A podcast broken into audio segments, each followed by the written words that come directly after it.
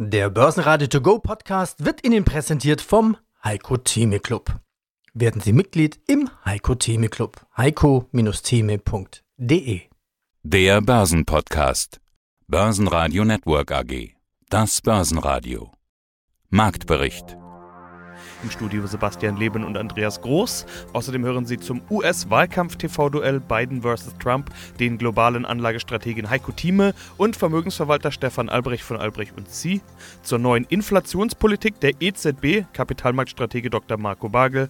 Zur Solutions-Aktie GBC-Analyst Marcel Goldmann und Wikifolio-Trader Alexander May aka von Rubel zu den Narben im Wikifolio. Die ausführliche Version der Interviews finden Sie auf börsenradio.de oder in der Börsenradio-App. Spätestens jetzt ist klar, das Top-Thema der nächsten Wochen wird der US-Wahlkampf sein. Nach dem TV-Duell der beiden Präsidentschaftskandidaten Joe Biden und Donald Trump wurde am Mittwoch intensiv darüber diskutiert, auch bei uns im Programm. Zweites großes Thema ist weiterhin Corona und die Reaktion der Politik. Der DAX hat all diese Unsicherheiten zunächst nicht gut aufnehmen können und eröffnete im Minus. Als die Wall Street nach einem besser ausgefallenen ADP-Arbeitsmarktbericht deutlich grün eröffnete, wurde er mit nach oben gezogen. Die Laune hielt aber nicht lange. Obwohl die Wall Street deutlich steigen konnte, gab der DAX alle seine Gewinne wieder ab und schloss bei 12.761 Punkten mit minus 0,5 Prozent. Offenbar hat das TV-Duell bei uns mehr Eindruck hinterlassen als in den USA. Thema des Tages war es allemal. Heiko Thieme, globaler Anlagestratege.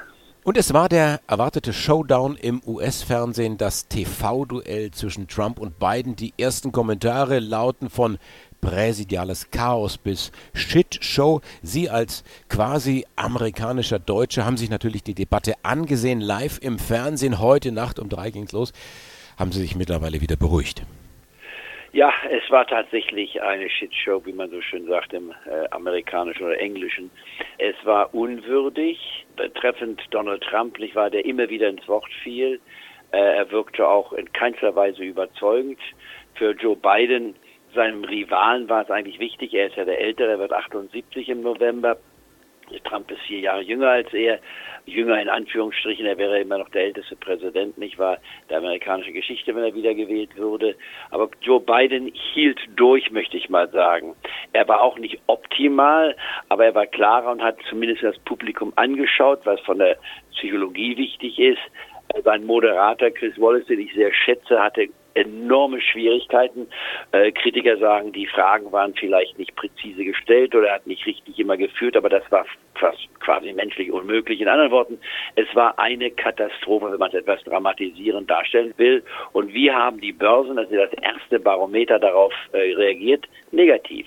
Äh, es kommt auch noch ein anderer Faktor hinzu, dass die Börsen aus meiner Sicht sowieso etwas zu hoch sind zurzeit. Wir müssten noch mal die Korrektur, die wir vor, jeden, vor wenigen Tagen gesehen hatten, nicht wahr, noch mal aufsuchen, denn so schnell kann das nicht bereinigt werden. Und äh, unsere Clubmitglieder kennen ja meine Meinung, DAX-Index zwischen 12 bis vielleicht sogar 11.000 ist noch das, was ich sehe, weil wir, der Unterschied zwischen der realen und virtuellen Wirtschaft noch nicht vom Markt voll absorbiert wurde. In anderen Worten, das war ein schlechter Startschuss für die bevorstehenden Wahlen, die jetzt in 35 Tagen beginnen, am 3. November. Und ich glaube, das kann man jetzt schon prognostizieren, das endgültige Wahlergebnis wird vielleicht sogar eine Woche lang dauern.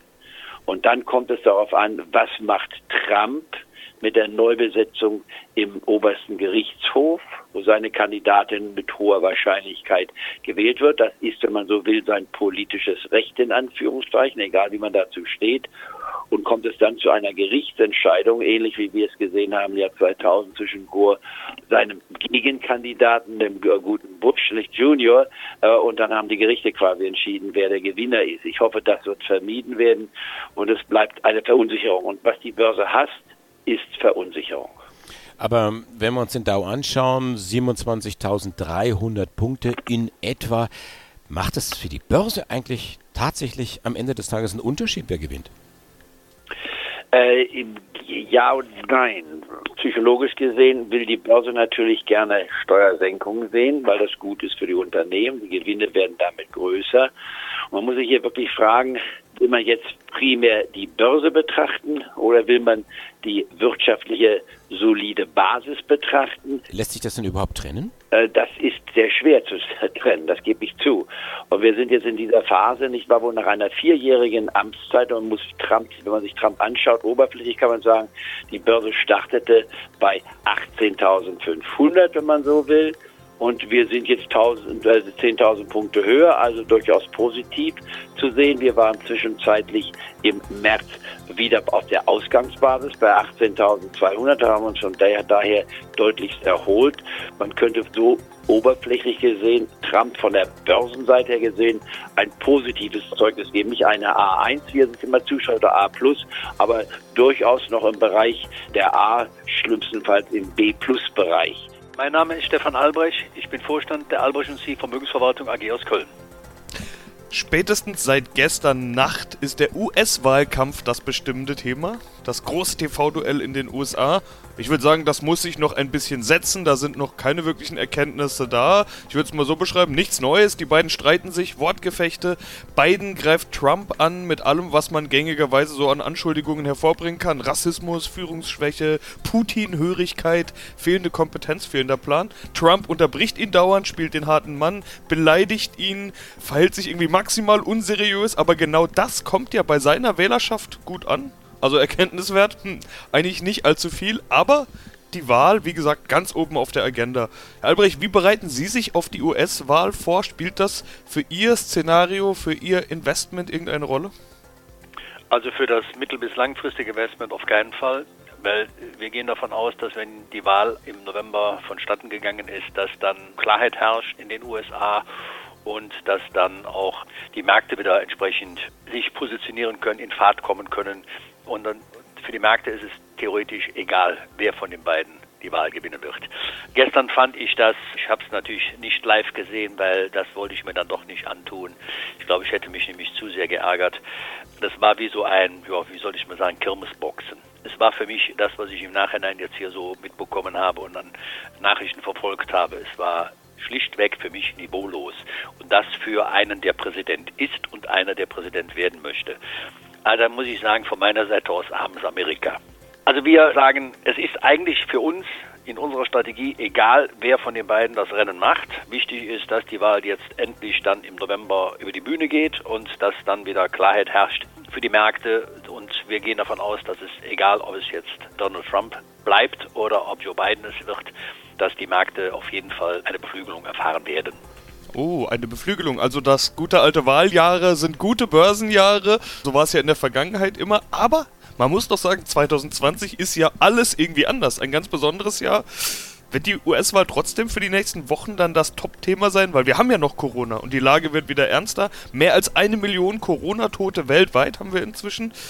Wir wissen aber doch, dass da draußen Corona wütet. Also ich bin mir gar nicht mehr so sicher, hat Corona noch das Potenzial, das große Börsenthema zu werden? Oder wird es dann doch die US-Wahl? Oder was ganz anderes? Wenn wir jetzt verfolgen, was die Politik gestern so zum Besten gegeben hat hier bei uns in Deutschland, wie sie nochmals eindringlich daran appelliert hat, zu sagen, wir können nur die Rahmenbedingungen setzen und können sie gegebenenfalls verschärfen oder auch lockern, das hängt einzig und allein vom Verhalten der einzelnen Leute ab. Wenn da nicht eine gewisse Vernunft siegt dann laufen wir Gefahr, dass gewisse Corona-Fälle aus dem Ruder geraten, dass es nicht nur einzelne Hotspots gibt, sondern dass breiter gestreut wird wenn man schon hingehen muss seitens der Regierung und, und sagt, liebe Leute, wenn ihr falsche Namen wie Daisy Duck oder was auch immer da in die Listen in Restaurants eintragt, euch mit Namen da eintragt, dann können wir die Infektionskette nicht nachverfolgen und dementsprechend muss das jetzt sanktioniert werden. Das tut mir sehr weh, dass überhaupt sowas debattiert werden muss und dass sowas äh, seitens der Regierung beschlossen werden muss. Dass die Leute einfach so unvernünftig sind und sagen, ist mir doch egal. Ne? Also es geht ja nicht um mich, es geht darum, die anderen zu schützen. Das hat was mit Respekt zu tun. Und wenn andere so respektlos mit dem Nächsten eigentlich umgehen, muss ich sagen, halte ich das für sehr bedenklich. Also von daher, wenn da kein Umdenken auch bei uns in der Gesellschaft stattfindet, dass man wieder ein bisschen mehr Disziplin an den Tag legt für diese Dinge. Man darf sich ja treffen, man darf ja bestimmte Dinge machen, aber ein bisschen Abstand halten, Mund-Nasenschutz tragen. Ich meine, ich komme schon fast vor wie ein Politiker. Man gewöhnt sich doch an die Dinge. Klar ist das nicht schön, aber wenn wir es es nicht anders machen, dann werden die Fallzahlen explodieren. Wir erleben es hier in Köln, Sie wissen, wo ich herkomme, die Riesendiskussionen, in welcher Form Karneval gefeiert wird, als wenn es kein anderes Thema gäbe. Wir werden Karneval feiern. Aber wir werden Karneval nicht so feiern, wie wir es die letzten Jahre gewohnt waren. Und wenn wir uns nicht einigermaßen vernünftig verhalten, dann werden wir hier Fallzahlen erleben, dass es wiederum ganz rigide Maßnahmen seitens der Bundesregierung gibt. Und dann komme ich jetzt auf Ihre Frage nämlich hin, dann werden wir auch wirtschaftlich wieder erhebliche Einschränkungen haben. Ja, mein Name ist Marco Wagel, ich bin Kapitalmarktstratege der Postbank. Corona, US-Wahl, Bewertungen, Crash, Rallye, Tech-Werte und so weiter, alles Dinge, über die wir sprechen könnten, alles Themen aus dem Jahr 2020, aber über allem steht eigentlich immer die Notenbank. Wir wissen, Herr Dr. Barge, wir hören heute, dass die EZB-Chefin Christine Lagarde das Inflationsziel, na, wie nenne ich es am besten, aufweichen will. Dieses Inflationsziel von unter, aber nahe 2%, von dem seit 2003 die Rede ist, sei nicht mehr angemessen, so ungefähr der Wortlaut. Das erinnert mich stark an die Aussagen der FED bzw. FED-Chef Paul kürzlich. Auch da wurde das Inflationsziel aufgeweicht. Willkommen in der neuen Welt, würde ich mal sagen. Was bedeutet das aus Ihrer Sicht und warum tun die Notenbanken das? Ja, das ist in der Tat nicht so ganz überraschend, dass die EZB jetzt auch mit einem ähnlichen Vorschlag kommt. Auch hierzulande steht ja im Moment die Geldpolitik und das Instrumentarium, auch die Ziele unter Überprüfung. Das, was man auch in den USA ja schon abgeschlossen hat, diesen Prozess, der läuft im Moment noch bei der EZB. Man macht sich natürlich Gedanken darüber, wie man jetzt angesichts der Tatsache, dass man ja lange Zeit das Ziel verfehlt hat, im Grunde genommen, auch diese Inflationssteuerung der EZB deutlich schwieriger geworden ist, weil die Rahmenbedingungen eben andere sind, schon seit, seit einigen Jahren, wie man dann ein Ziel sinnvollerweise neu definieren kann. Und da bietet sich eben dieses durchschnittliche Inflationsziel an, weil es eben auch ermöglicht, dass man eine Zeit lang das Inflationsziel überschreitet nämlich wenn man davor dann längere Zeit, wie das jetzt der Fall war, die Inflation unterschritten hat. Das heißt also, man kann dann als Notenbank auch längere Zeit die Geldpolitik etwas expansiver gestalten, ohne sofort auf ein Überschreiten des Inflationsziels reagieren zu müssen. Also anders gesagt, Inflation ist möglich. Der Inflation wurde die Tür geöffnet. Also selbst steigende Inflation bedeutet nicht mehr, dass zwingend die Zinsen angehoben werden müssen. Das ist doch fast ein Go für Nullzinsen, fast schon egal was passiert. Okay, wenn über einen langen Zeitraum die Inflation zu hoch wäre, dann gibt es diesen Spielraum natürlich gerade nicht. Aber wenn man sagt, ja, jetzt haben wir so viele Jahre Inflation unter 2 gehabt, dann können auch ein paar Jahre über 2 sein und wir machen noch nichts. Also das ist doch im Endeffekt ein Go für Ewigkeiten Nullzins.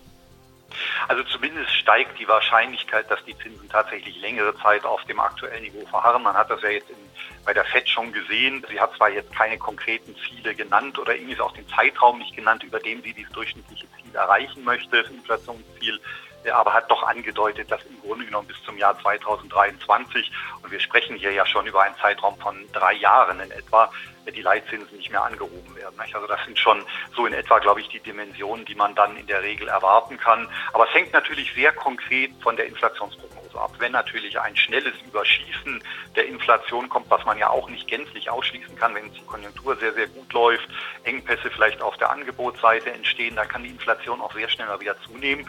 Und auch so ein durchschnittliches Inflationsziel heißt ja nicht, dass die EZB oder eine andere Notenbank dann gar nicht reagiert auf die Inflation, sondern vielleicht einfach ein bisschen verzögert, ein bisschen später. Gewinner im DAX war die Deutsche Bank mit plus 1,6%, gefolgt von Daimler und der Deutsche Wohnen mit plus 0,7%. Verlierer waren die Deutsche Post mit minus 1,5%, Adidas mit minus 1,8% und deutlichster DAX-Verlierer war Covestro mit minus 7,2%. Hier kam die Meldung, dass ein Geschäftsbereich des niederländischen Chemieunternehmens DSM für 1,6 Milliarden Euro übernommen wird und mit einer Kapitalerhöhung finanziert wird. Spannend war außerdem die HV von Volkswagen. CEO Herbert Dies deutete einen weiteren Abbau der Vielzahl an Marken an. Außerdem werde der Umbau beschleunigt. Die Investitionen bleiben hoch. An den erforderlichen Zukunftsinvestitionen halten wir auch in der Krise fest. Bis 2024 fließen 33 Milliarden Euro in die Elektromobilität und 14 Milliarden Euro in den Aufbau unserer IT-Kompetenz und in das autonome Fahren. Meine Damen und Herren, für den weiteren Jahresverlauf erwarten wir eine Fortsetzung des Aufwärtstrends. Im September liegen die Auftragseingänge und Auslieferungen voraussichtlich über dem Vorjahr. Für die Weltwirtschaft erwarten die Prognoseinstitute einen Rückgang von 4,9 Prozent für 2020. Für 2021 gehen die Konjunkturexperten von einem breiten Aufschwung aus. Die Weltwirtschaft soll voraussichtlich um über 4 Prozent wachsen. Das Vorkrisenniveau soll frühestens 2022 wieder erreicht werden. Alle mittel- und langfristigen Prognosen sind weiterhin mit erheblichen Unsicherheiten verbunden und hängen vom weiteren Verlauf der Pandemie ab. Unser Ziel für das laufende Geschäftsjahr bleibt unverändert, in der Summe aller Unternehmensteile profitabel zu bleiben. Marcel Goldmann, Finanzanalyst bei der GBC AG. Und wir sprechen über Solutions. Die haben ein ganz spannendes Geschäftsmodell, das allerdings gar nicht so einfach zu erklären ist. Ich habe mich selbst schon gefragt, wie steigen wir da am besten ein? Also sagen wir mal so, es ist Tech aus Deutschland, Softwarelösungen im Immobilienbereich, also Neudeutsch Prop Tech Facility Management und wir haben zuletzt mit Augenzwinkern in unseren Interviews gesagt, Kümmerer im Bereich Immobilien. Herr Goldmann, wie würden Sie das Geschäft beschreiben? Also Solutions lässt sich eigentlich recht einfach beschreiben und zwar Solutions ist ein Anbieter von plattformbasierten Dienstleistungen für Immobilienbetreiber. Diese Dienstleistungen werden über eine IT-Plattform abgewickelt, die das Unternehmen selbst entwickelt hat. Und auch auf dieser Dienstleistung werden die Gebäude der Kunden, und zwar das sind bei der Solutions Immobilienbetreiberkunden, auch diese Gebäude werden auf diese Plattform überführt und dort als digitales Modell hinterlegt. Und diese ähm, Gebäude spielen auch eine wichtige Funktion bei den Kunden, dass die Kunden jederzeit einsehen können, wie ist der Zustand der Gebäude, was wurde dort zuletzt gemacht und wie ist die Struktur generell. Also Solutions ist insgesamt ein Plattformanbieter, der über über seine Plattform äh, verschiedene Dienstleistungen für den Betrieb von Gebäuden abwickelt, wie beispielsweise eines der Produkte, was das Unternehmen anbietet, und zwar das Produkt Dachmanagement 4.0. Das heißt insgesamt, also wie bereits gesagt, ein plattformbasiertes Geschäftsmodell unterhält die Solutions, das natürlich auch wie für Plattformgeschäftsmodelle typisch sehr wachstumspotenzial trächtig ist und natürlich auch sehr ertragsreich ist. Auch das sehen wir bei der Solutions. Und dieses Geschäftsmodell ist Folge einer Neuausrichtung, die Solutions seit einiger Zeit betreibt. Ist das bereits vollständig abgeschlossen? Also wie Sie bereits gesagt haben, hat das Unternehmen in der jüngsten Vergangenheit eine Neuausrichtung vorgenommen. Im Zuge dessen hat man sich von dem bisherigen damaligen Monitoring-Geschäft getrennt, weil sich das Geschäftsmodell als nicht tragfähig erwiesen hat und dementsprechend hat man einen strategischen Schwenk unternommen und hat sich vollständig auf das Thema plattformbasierte Dienstleistung für Immobilienbetreiber konzentriert. Man ist hier schon ein sehr, sehr gutes Stück äh, vorangekommen. Die ersten Produkte wurden jetzt schon entwickelt. Das heißt, wir sehen das Unternehmen insgesamt schon jetzt auf einem guten Weg in diesem neuen Geschäftsbereich, um jetzt sozusagen Stück für Stück sich noch stärker in dem Bereich zu positionieren und natürlich auch das Unternehmenswachstum weiter voranzutreiben. Schönen guten Tag, mein Name ist Alexander May, alias von Rubel. Ich betreue meinen Wikifolio TechDach Top Pick und freue mich auf das Interview mit dem Börsenradio. Und wir freuen uns auch, dass äh, Wikifolio, um das es heute geht, du hast es gesagt, TechDach Top Pick, ein bisschen sperrig auszusprechen. Worum geht's? Es ist eine enge Anzahl von Technologieunternehmen, die hier abgebildet werden, mit recht starken fundamentalen Kenndaten. So hast du das definiert. Das Wikifolio konzentriert sich auf Unternehmen im deutschsprachigen Raum, deswegen DACH, also Deutschland, Österreich und äh, die Schweiz. Kleinere bis mittlere Marktkapitalisierung. Das so die Vorrede. Es läuft seit 2017, Performance knapp 60 Prozent. Allerdings, wenn man reinschaut, ordentliche Schwankungen sind dabei. Wie ja bei Halbleitern, sage ich mal ganz flapsig, durchaus üblich. Jetzt in Zeiten, in denen die US-Tech-Werte den Takt vorgeben, drängt sich doch die Frage auf, warum beschränkst du dich auf den deutschsprachigen Raum?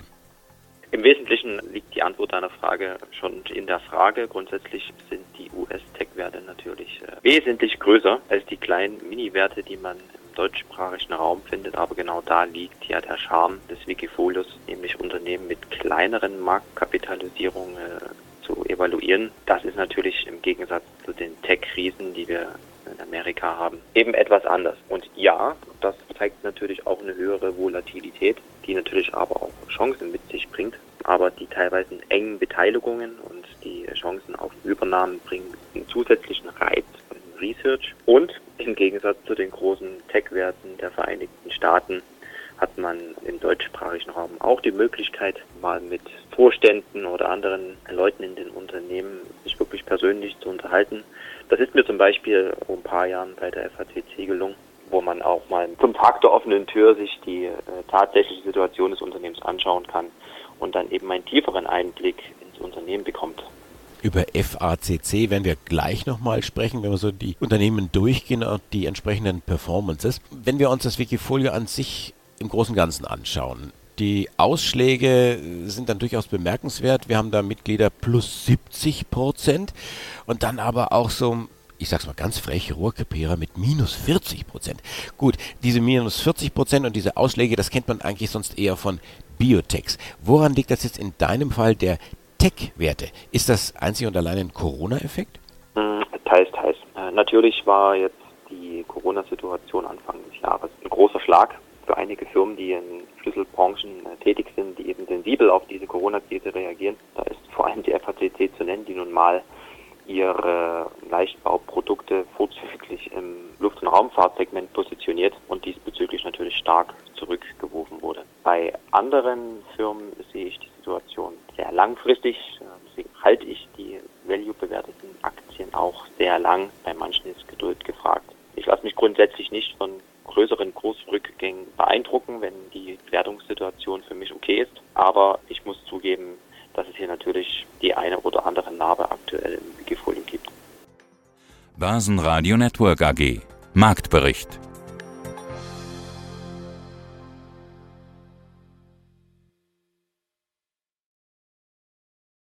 Der Börsenradio To Go Podcast wurde Ihnen präsentiert vom Heiko Theme Club. Werden Sie Mitglied im Heiko Theme Club. heiko-theme.de